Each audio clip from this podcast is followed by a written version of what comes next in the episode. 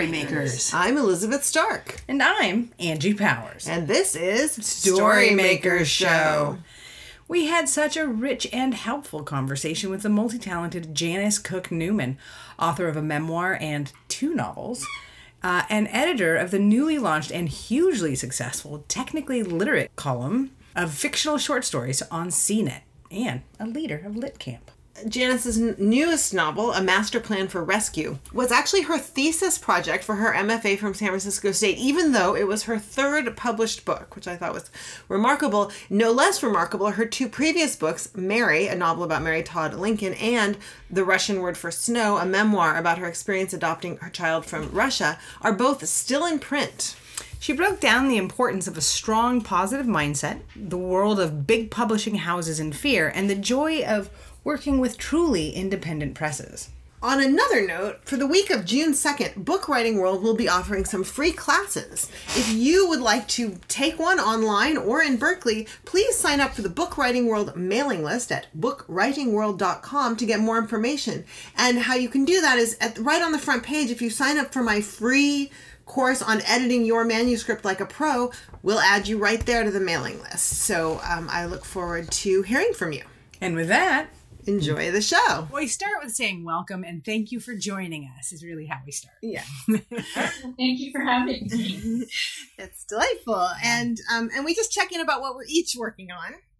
So, um, Angie, why don't you start? Well, I've sort of gone off the rails this past week with a variety of things that have nothing to do with writing. So Always good to have that kind of week. well, and I'm actually I gave my I just gave a novel a draft of my novel off to my writing group, and so I realized I've been trying to work on an essay, and I do journaling. I you know I have my writing time in the morning, but really I want to lie fallow. Like I I want to I actually just want to take this time, and I've kind of pressured them into having it be a very short window. So in less than two weeks, I'll be getting feedback, and I know there's a lot to go back in and do. So I'm kind of also actually trying trying to go off the rails a little bit. uh, Janis, how about you? What are you working on? I'm firmly on the rails. Um, I, I'm in the midst of like halfway through a second draft of a new novel. Uh, so I'm, I'm working on that. And um, I'm in the midst of, you know, we have Lit Camp coming up next month, like in less than a month. So I have been going back and forth with uh, Mayacamas on my bill. So we've been doing that. And then I just signed Alexander Chee to do a new story for Technically Literate. We just got a contract to do three more authors. So I, I just signed him. Awesome. So yeah, I'm very excited because I've been reading his new novel, um, The Queen of the Night. So um, I reached out to him. And that's what's so much fun about that job is you know you get to reach out to different writers and hire them to do that. So um, I've been wearing all three hats this week.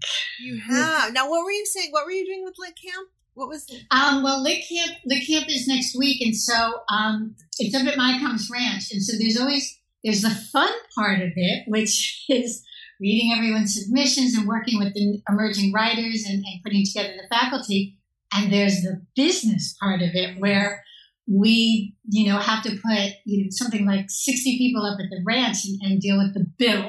All these people. Oh, that. The This bill. is the week the bill comes in. Got it. I'm always afraid to look at it. That's so funny. And now you started Camp. That's right. And um, can you tell me about your inspiration to start it? Well, um, actually, I, I would credit um, Litquake um, because they originally came to me and asked me to curate it because they were thinking about running it. And um, then initially, it looked like it, it was not. They they sort of did, did not want to do it. Um, I think they thought of it as possibly it would help raise funds for them, and um, we all agreed that, that it would not. It- to, in order to run what would truly be a great writers conference, and I think Brett will tell you, you know, at Squaw Valley, you, you don't make money doing that. yeah. Um, so, so they said, I don't know, maybe we don't want to do that. So, I- so I said to them initially, let let's do it. Um, let me do it. I will do it. I I just was up at Mayacamas and I said, I, I see this. I think the Bay Area needs a smaller, more local writers conference. I said, let me do it. You guys can help me reach out to people. And I sort of did it initially in conjunction with Litquake and the Grotto. And that's how we launched it. And yes, it doesn't make money. Um, eventually, it, I turned it into a nonprofit, and we went out on our own. So this will be our fourth year, and um, I think that we have three or four of our, our alumni have gotten book deals. Nice. Uh, yeah, it's amazing. And, and, one of our writers is now signed with my agent, who is Ellen Levine, which is kind of amazing.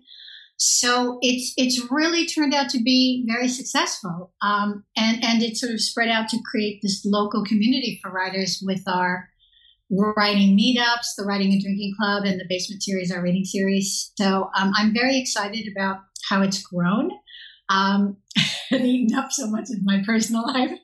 But it, it's it's very fun because it's a wonderful local community. Well, and I really want to get into your writing, but I just want to say that you're such a community builder. And I remember, mm. um, I mean, we haven't talked much, but I think I, you know, talked to you at Ellen's um, book party, Ellen Sussman's, like a, a couple years ago, and you talked about a writing group that met kind of every week or every other week, and and I started a small writing group like that, and inspired by your you know i have i have another one that meets you know whenever someone has a whole book but it's it's you know it's wonderful to have these kinds of supports at all stages of your writing career. Yeah i think i think that's true. I, I did a piece for lit hub about finding your writing tribe and I, I think you know what we do is so isolating mm-hmm. you know and and, and for, especially for those of us who do fiction we spend all our time in rooms with imaginary people and in any other context they would lock us up for this. And um so I think to have people who understand what you do, because people who are not in the writing world have they really don't get it. Mm-hmm. And so to have our own writing writing tribes, I, I have a thing I, I do about once every other month at my house called the Roast Chicken Writers Club. And we meet on Sunday afternoons and write for two hours while I roast chickens. And sometimes it can be as many as a dozen people. And then when we're done, we eat those chickens and we, you know, people bring food and we have wine and we just talk. And sometimes it's about writing, and sometimes it's just about our lives, and sometimes it's about the publishing business because most of those people have books. But it's so great to get together with those people and just know they're your tribe. Mm, I love that. That's wonderful. So now your first book was actually a memoir. Can you, yes. Can you talk a little bit about the differences between memoir and fiction and moving from one to the other? Um, yeah, um, I, am kind of self-taught, and um, so my memoir was, was, my first book. That's sort of how I learned to write.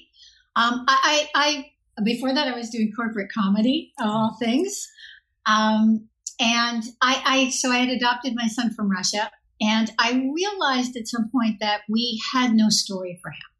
Um, he he was born in a Moscow hospital, and three days later, his birth mother disappeared. And um, so we had nothing to tell him about his history except how we came to adopt him. And I thought I, I, I, should write about this. It was kind of a bold move. I had published nothing when I had this idea. I think I had had too much coffee. But I also really wanted to write the book that I wanted when I was adopting. Because every book that's out there is either a how to or these sort of schmaltzy books about it was the greatest day of my life when I decided to adopt and everything was perfect. And it's it's not really like that. It's an emotional roller coaster, and you you wonder if you will love your child. So I wanted the book that I was looking for, a book that was truly an honest book about adoption, particularly international adoption, which is very difficult. And so I set out to write this book. I had no idea what I was doing. um, no idea at all. I thought that's you know, usually the best way. I hear a lot yeah. of times if you knew ahead of time what it was going to take, you right. might not like parenting. Right? Yes, right. And, and memoir, particularly, because now I say memoir is like you know therapy practiced on yourself by an amateur, because you have to write all the stuff you don't really want to write about. I thought I was going to write about all our adventures in Russia. I had to write about why I waited so long to have children and why I decided to do it after my mother died. These were things I did not want to write about, but of course, that was the story. And um, I credit um, the writers, you know, the community writers of Squaw Valley and, and, going to that conference. I learned so much up there. And um, really, I learned, oh, I'm supposed to write scenes and dialogue. Who knew? And I, I, I, was so lucky. I think adoption was hot, memoirs were hot. I can't believe I sold this book before it was done. Um, but I did. and amazingly, it's still in print.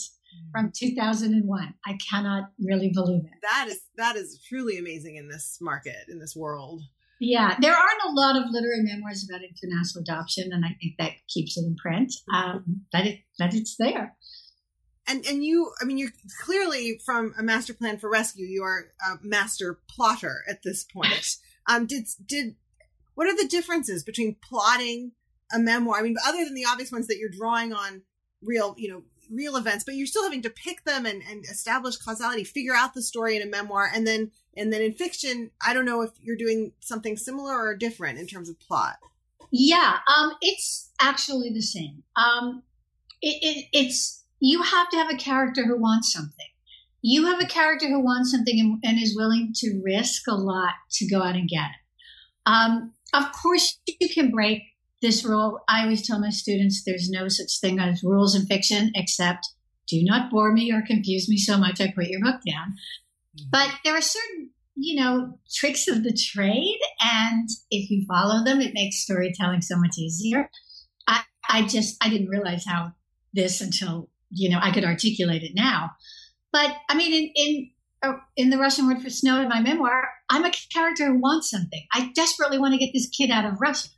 And that is really the key to that story. And um, in all my books, there always is a character who really, really wants something.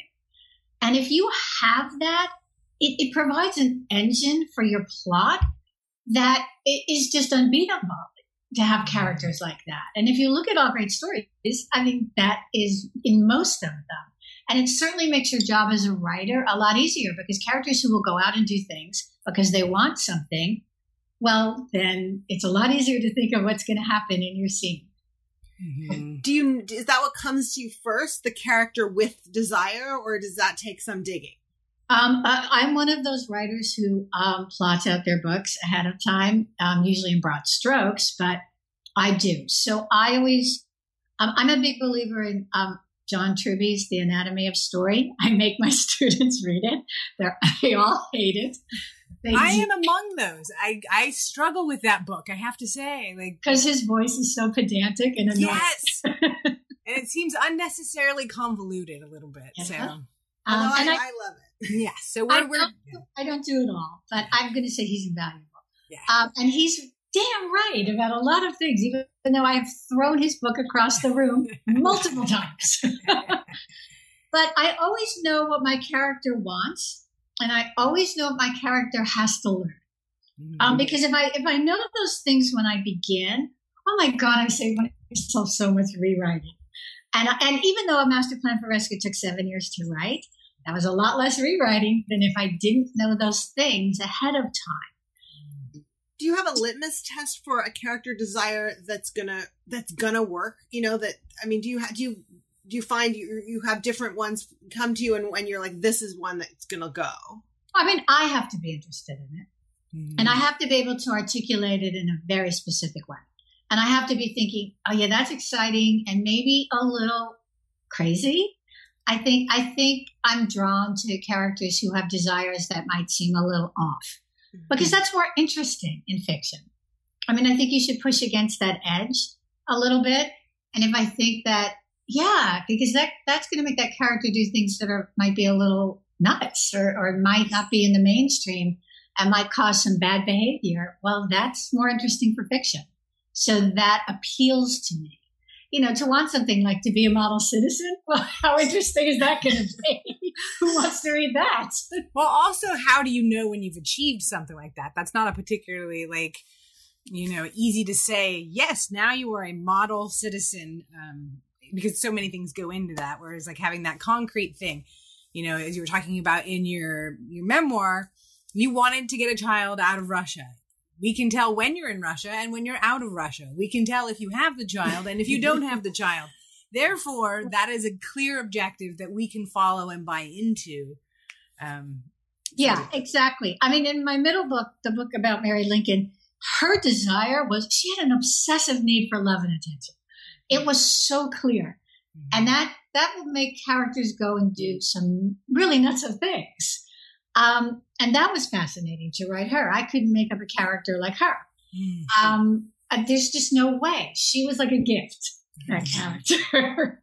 how did you how did you find sort of realize you wanted to write about her? Um, so she fell in my lap, and she was like my bridge book from nonfiction to fiction.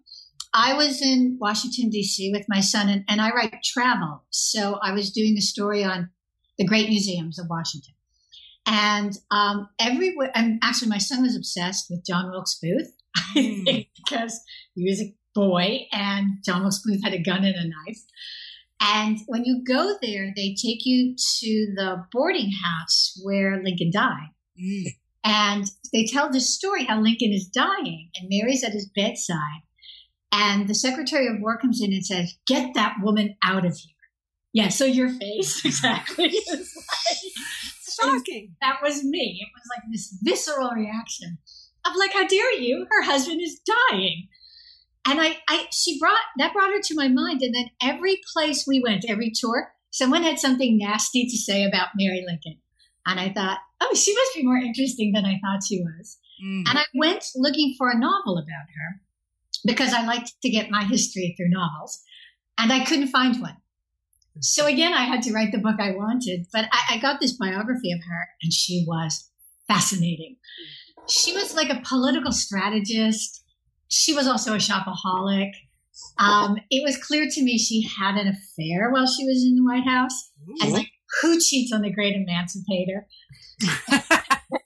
she she was a spiritualist, like many people were at this time, but she went after Lincoln's death to live in a spiritualist commune. Then her dressmaker publishes a tell-all book about her. Like, how modern is that? And then her eldest and only surviving son commits her to a lunatic asylum. And three months later, she gets herself out. I thought, okay, I have to write a book about her from her point of view so I can understand what was going on in her mind while she does these things that seem crazy because she was such a smart woman. She was truly the most misunderstood woman in American history. Um, mm-hmm. so I loved, loved writing the book about her. And that book is still in print since 2006. because people, I think women in particular, really connect with her. I mean, she was amazing. So okay, so how about for a master plan of rescue? How did that come to you? I love these origin stories. Yeah. So a master plan for rescue was really interesting for me. Um, while I was in Washington doing a little research for the Mary Lincoln book, I went to the Holocaust Museum on my day off, as, as people will do. Yeah. and I came upon the story of the St. Louis, which was this refugee ship that left Hamburg with 900 Jewish refugees in 1939, and they all had visas for Cuba. And they get to Havana Harbor, and the Cuban president says, I have changed my mind. You cannot land here. So now they start to sail up the coast of Florida, and they're so close to Miami that fishing boats are coming out, and they um, they have tourists on them, and they're taking pictures of the refugees like they have become a tourist attraction. And they're sending cables to Roosevelt saying, Can we land in America? And Roosevelt says, No thanks. we have enough Jews. Mm-hmm. And so they have to start going back to Germany. And so this story completely changed my view of America during the war because I thought, okay, we were the good guys. And now we don't take these Jews.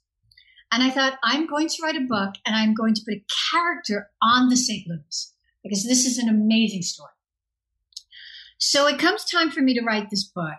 And my own son is 12 years old. And 12 year old boys sort of live half in a fantasy world. You know, they're always like, they want to play act things, but they're also half in this adult world, like they're fixing your computer for you. So I also want to write from this 12 year old boy's perspective because it's so fascinating. And I had these amazing stories that my dad told me because he was a boy in New York City during World War II. So I want to take these two characters, this boy and this man who had been on the St. Louis. And I thought, what, if, what would happen if this boy who lived in a fantasy world lost the person who was the most important person to him? And I sort of put these two characters together and, and sort of out of their, their shared grief, what will they do? They'll attempt this amazing rescue. So that is how that came together. I never thought I would write from the point of view of a man until I had raised a son. And that sort of gave me the courage to try that, to write from a male point of view. So that's sort of how that book came together, which is my most purely fiction book. even though it's historical fiction and there's many real events in it. And I love how, for example, on the St. Louis, there's this guy who seems like he's pretty much lost his mind, or he's he's almost broken, right? Is how the the character, the narrator, describes him, and and yet he's kind of right in the end, right? And right, and and there's something you do with with him and with the the twelve year old Jack that you know where we don't know. Like at first, we sort of I think, oh, I know he has this erroneous belief. I won't say what it is, right? But he has this erroneous belief, and I know he's wrong. But then he he has such he has certain skills, you know, not everything, and he's but he has certain abilities that make me start to wonder, start to it starts to complicate what I know is true or not true about this kind of wacky stuff that you know that you talk about. Like like you love these characters who have to take these wacky you know actions or are going to. Um so yeah i mean there's some way that you your investment in what could be possible somehow plays it sort of comes to be believable. Oh, and you do this thing a lot where you'll hang a, what Angie calls, or I'm sure she can come up with it, but hangs a, light on. You'll hang a light on lantern. something, hang a lantern on it, right? Like mm. this seems like maybe it's not believable, or like why you know the reader might say, well, why did he tell that story, or why this, or, and you will just come out and say, you know, it might seem strange, but here's what I think. Here's why this happened. Yeah. Um. So, so that's the, the trick of this this book because it's got so much magical thinking in it on the part of the characters. And um, you always have to walk this fine line with the book because you want the reader to be as invested as the characters are. And so this is where my writing group was so useful because uh, they were my litmus test. I was always saying, okay, can you go with the character? Can you go with them? Can you believe it? Can you believe what they're doing? Can you believe what they're thinking? Because they believe it. They actually believe it. Um, part of part of what made this book so hard to write was that for a couple of years, I was always writing from Jack's 12 year old point of view. And finally, I had the, the light bulb went off in my head where I thought, oh, wait, I can write from Jack being older and telling the story. And that saved me because that allowed me to hang that lantern and have him look back and say, okay, you know, this might not seem, you know, this might not make sense but this is what I thought. And, you know, and here's where I was. And suddenly it opened it all up for me when I could suddenly bring, as I called, older Jack's voice in and have him look back. And I was not locked into that 12 year old voice all the time um, because I was doing this whole book in first person, which I have always been so comfortable in. And, you know, there's multiple first person voices, but most of it is Jack. And so I realized I could write him older. Oh, thank God, because I would still be writing that damn book. it's interesting because um, because I have an eight and a nine year old, and so um, so we're often reading books about twelve year olds. And there was a way in which, as I was reading it, and they were around, you know, I, I was imagining the parts I could I could really read to them, and the parts I wouldn't necessarily read to them, and just thinking about what makes a book an adult book, even though it has a, a child narrator.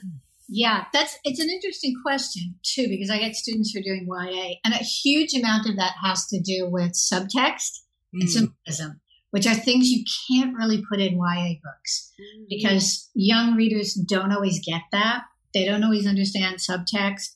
They don't always understand symbolism. For them, the book, what's on the surface, is what's there, um, and that's sort of the key and the trick to writing that um, because everything has to be there on the surface. Mm-hmm. Um, and, and, I think that's hard to do because as writers, we like to bury those things. We like to, you know, say, oh, I'm going to put this hidden thing for the reader to get.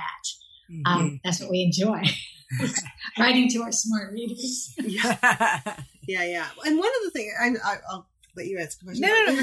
one of the things I wanted to ask you about because because the novel I'm working on now has multiple narrators, some first, some third, and um, and different stories, some in different time periods, and and so I'm doing this process of of do I interweave the stories? Do I do a chunk, you know, where I go into one? Um, and some of my favorite books do this, like like the Brief Wondrous Life of Oscar Wao, where you'll just go off with a character, but they're related, but maybe tangential and but thematically and whatever. Your, yours is not. I mean, yours are more directly than thematically related, and you do have um, like Jacob tells his story to Jack. How, how did when and how did those did you make those choices that you know he's not he's not just telling his story in the book but he's telling it to jack. It's going to go here in a block rather than interwoven. How did you do that um, that that just kind of came naturally. Um, i did have much i did have a section though where um, because this book was about storytelling and the power of story of telling stories so that gave me license to do that um, and there's a, a, huge amount of freedom in, in actually owning that, mm-hmm. having your characters tell each other stories. So it mm-hmm. solves a lot of problems that you might be encountering by doing that. I had a I had an earlier section where Jack's father tells him his story. I had 80 pages of Jack's father's story of his time in Ireland. Mm-hmm. Um, and people had much more trouble with that. I don't know why having another section of a character tell Jack their story. Was that well. he was was that early on before yes, his circumstances changed? it was early on. And um, people had trouble with that. So I moved it and I tried to have Jack remember that, which is much harder to do in a big 80 page chunk. And eventually my editor had me cut that. I know there's one piece left, right? Because yes. there's one little piece left because it needs to be there for the plot. But it was interesting because I fought that like crazy. And then I said to myself, if I was turning my book into a movie, I would cut that. Mm. And um, it actually became the basis for my new book with another character. Oh, nice. So I have a feeling maybe I worked on that book for so long that um, I started another book.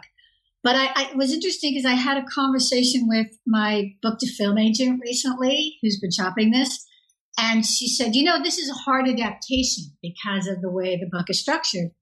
And I thought, I said to her, "Well, if I was writing a screenplay, I probably wouldn't structure it this way. Not that I know anything about screenplay writing, but I would structure it with Jacob's story and Jack's story starting parallel and cutting back and forth."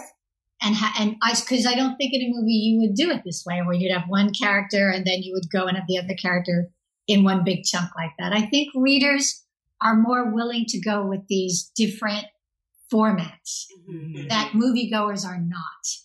I just think readers are more sophisticated in a certain way, and they they're willing to go with whatever you give them, like Oscar Wao, like you know whatever else you see. They're willing to go with it. Mm-hmm. It's funny because we're probably the same people, but we might have be we might have different abilities or expectations in the movie theater and in the right. We're different people when we're reading. We're readers, and yeah. we're in movie theater, we're moviegoers, and so we're different people then. yeah. Yeah. Yeah. Well, you know, I um, was looking back over technically literate. And so I was wondering if you could talk a little bit about that, introduce that a little bit. And, yeah. Um, yeah, this is this is so exciting. Um, so CNET came to me, and this is actually um, that came through Lit Camp. Um, so the uh, woman who who had the brainstorm for Technically Literate, which is CNET's new fiction series, she was a, a Lit Camp alum from our first year, and wow. she works for CNET. And she approached me with this idea of um, doing fiction on CNET's site, and so for like two minutes, I thought, well, that seems weird. Um, and then I thought, well, no, it doesn't, because when you think about the Bay Area, there is actually this amazing intersection with with technology and literature. Um, there are we have here these two big cultures that are technology and and this great you know literature culture, and they actually do intersect all the time. Mm-hmm. Um, they both live in the city here. I thought about my students that I teach. Many of them work, you know, for Google and Apple and Facebook and like all technology companies, but they're also always at LitQuake events. They're also in my classes at the Grotto. You know, they were also coming obviously to Lit Camp. So they're not really separate cultures. They are a lot of the same people. Um, when I did, um, uh, uh, someone through me, um, Scott James, who founded the Castro Co-op, he threw me this amazing book party that was full of people from the tech world. So there is a great intersection. And I thought, no, this does make sense. So they pretty much gave me carte blanche to do these stories when we do these sort of contracts, three writers at a time. And they said to me, reach out to authors. And they get a prompt basically to write a fiction story of around 4,000 words. And the prompt is it should have something to do with technology. But beyond that, they can get as creative as they like. And um, so the story could be futuristic, the story could be historical. So Cristina Garcia's story takes place in World War II, which I loved. So the technology was batteries on a submarine, but they sort of changed a character's life. Yes. So I love this, and I love that I have the freedom so that I can go out and look at writers that I like and admire and offer them good money to write fiction, which is like never happening in India. And um, that they chose me, someone who is a fiction writer, to edit the pieces. And then, you know, they were originally talking, well, maybe we would do photographs to illustrate them. And I said, you know, to do illustrations are more literary. And it was Wendy MacNaughton who turned me on to Roman Muradov, who's doing our illustrations. And he's illustrated things for like the New Yorker and the New York Times. So he did amazing things. So like when he did Michelle Richmond's piece, the last taco truck in Silicon Valley, we had the little taco truck going and I showed that to my kids. I said, I, I, amazing. Yeah, I said, you're going to remember this moment where I'm like, oh my god, that picture's moving because it's you know it's going to be like nothing to them, right? Yeah. Yeah, I mean it's it's incredible, and they've just now they're going to do audible versions of the first two stories that can just be downloaded from the site for free if you want to listen to them. Cristina's they did in Spanish, so Carolina De Robertis translated into Spanish for CNET Espanol. We had her on the podcast. Right? Yeah. So Josh Mohr's doing the third story. They're working on that now. And they're all completely different. Yeah. I was going to ask you about sort of your selection process because, um, you know, Michelle Richmond is really, I think, one, her tone is completely different than Cristina Garcia's, but also, you know, she's contemporary. Christina Garcia is talking about Cuba in what, like in well in the 40s and then up to 57. Um, so it's just it's what what is it that you when you you're like okay I, I dig this or you know yeah I mean I, I, I do them in three so that lets me pick three people really different. Um, I pick writers that I've read and I like, um, but then I want them all each story to be really diverse. So um, I, I go and I think about uh, you know I pick one I don't ask them all at the same time in case someone is going to say no, that they're too busy. So I pick them one at a time and then sort of play them off against each other mm-hmm. so that for the readers, the pieces will feel really different. So Josh's story is this very dark, funny story about um, an alcoholic writer who, who, who can't write and he falls off the wagon. It's it's kind of bleak, but it also makes me laugh out loud, and it's very it's contemporary and very different. Now, I don't know what these people are going to write until they turn it in. So I just have to judge by their other work. Um, I have Nayomi Munaweera is doing a story, so you know that's going to be totally different. And then a writer I like very much, Lauren Fox, um, whose novel Days of Awe I loved, and she's got this sort of funny, hip voice. Um, but her story, um, her novel was very heartbreaking, also, and so I expect her to, to be very different. And now I've just done Alexander Chee. Mm-hmm. So I look for people who, writers who in themselves are very different, different, both gender and sexual orientation and in ethnicity. So they're bringing that to the table, but I'm also looking at their styles so that they're very diverse so that I'm hoping if I, if I just mash all that together, that technically literate will just seem different. That the only thing tying it together will be the quality of the writing and the technology angle. I but, see an anthology in the future. well, they're well, they are. They have talked about that. They've talked about possibly putting them all in an anthology together, and we're hoping that the pieces come in quickly enough so that we can publish about every four to six weeks. But you know, it's tricky because you know these writers only get about three months from signing the contract to turning in their first draft. I personally would not want to do this. I think it's hard. Yeah. And it's amazing to me, you know, how they do it. I'm, I'm really in awe of them. Well, what uh, kind of notes do you give them? Well, I look at their pieces and it just depends on what comes in. Um, Josh's piece came in um, pretty pretty close. Actually, we both lopped off his ending. First, we made him work on it, then we lopped it off. Michelle's piece was long. We had to trim it. Um, but hers was very close. Christine and I went back and forth and beefed up the technology um, in it. Um, so we had a couple of rounds with making the the aha moment with the technology stand out a little bit more. So it always just depends what what comes in. Um, it's hard because I I'm asking writers that I admire so much. So it's always like you're giving notes to people. It's not like giving notes to your students. It's like giving notes to writers you really admire. Um, but it's so much fun to work with them. I mean, it's such an honor to work with all of them. Um, so it's like the best job in the world. I have to say, it's like someone handed me the best job in the world for me to be able to go out and do this with these various writers. Um, I love it. it. It's really been great, and um, it's been hugely successful for CNET. Um, they have been very pleased. Um, they tell me that it's been getting great response, and the writers say that they get a lot of direct response mm-hmm. from people who you know find them on their websites and been sending them, you know, and it's kind of a new audience for them, mm-hmm. you know, to get this whole other technology audience for them. So that's been very nice for the writers as well. Yeah, and I know I, I came to CNET not really knowing what CNET was because of the writing, so it's right. probably working both ways for everybody. Yeah, I think it is. I think it's it's been this really interesting mix for both of them. So so it's it's not know what CNET is. I, I don't know. I'm in a library somewhere that still has stacks. I don't know. But yeah, uh, but you know, here's the thing: we all use technology, and now suddenly it's like they're out reviewing stuff yeah. we use. And it's like, oh, right, these guys, maybe I should look at something. Yeah. well, Angie's our, te- I just, I, I uh, delegate all of that to Angie. yeah. How about being edited? What's your favorite um, editing advice you've, you've been given or, or edit that you've been given? Oh gosh, uh, my editor was was amazing. I had Sarah McGrath at Riverhead, um, and she was one of those like line by line on my manuscript. Mm. Um, she was excellent. And I mean, she wasn't like she was, it was general. So I can't tell you a general thing she did. She actually just went through my whole book, yeah.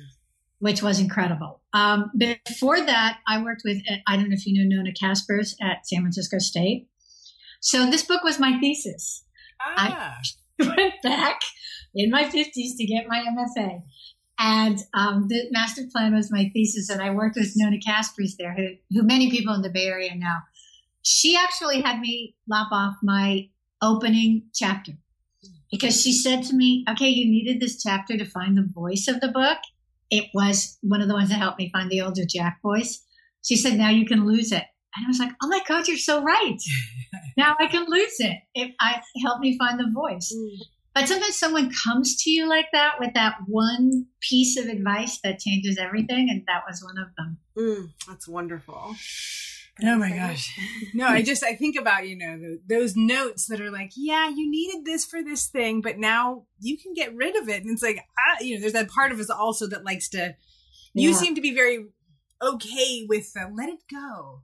Yeah, you didn't see me fight for those 80 pages. But they can always be the, the next book, right? yeah. Okay. Well, it sounds like we've hit that time in the podcast for amateur writers Bar. borrow, professional writers steal, which is based off the T.S. Eliot quote poets. about poets. So just swap out poets mm. uh, for writers.